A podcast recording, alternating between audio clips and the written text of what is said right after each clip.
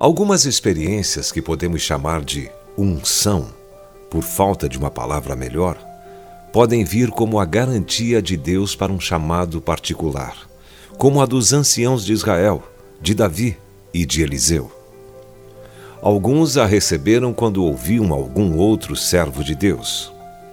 Nesse momento, eles entenderam que Deus os estava empurrando para seguirem em frente, como aqueles que Paulo identifica como os membros do corpo de Cristo, a quem damos muito maior honra.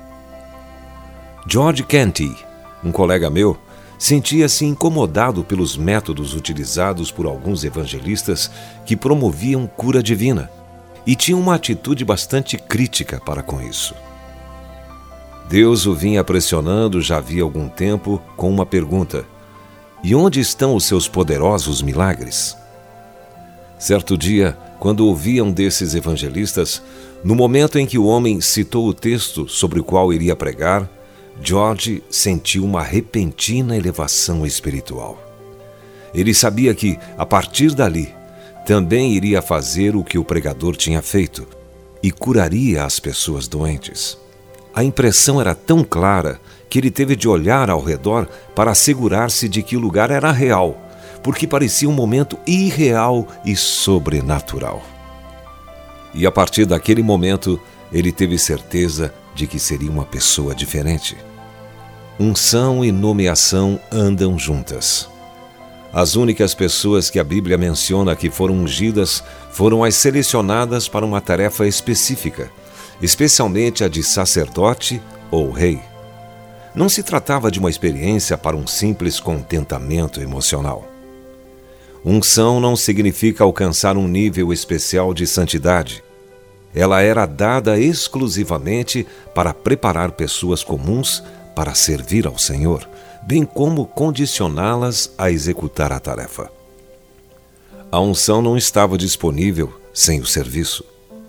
Hoje, a unção é para todos os cristãos, porque todos devem servir.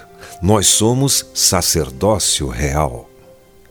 Observe cuidadosamente que a unção não é um tipo de prazer emocional, mas entra em atividade quando servimos. Davi não se sentia ungido em qualquer sentido particular. Porém, quando enfrentou Golias, sua unção se tornou aparente. Sansão tornou-se forte apenas quando entrou em ação por meio de Deus. Só então o Espírito de Deus veio sobre ele. Um homem forte não sente a sua força quando está sentado, somente quando faz algum esforço. Procure as oportunidades para servir ao Senhor hoje e veja a unção de Deus vindo poderosamente sobre a sua vida.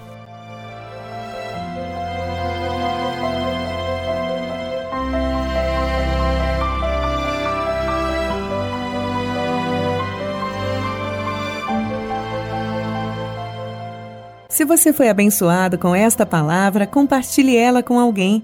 Esta devocional foi extraída do livro Devocionais de Fogo, do evangelista Reinhard Bonnke, fundador da Cefam, Cristo para Todas as Nações.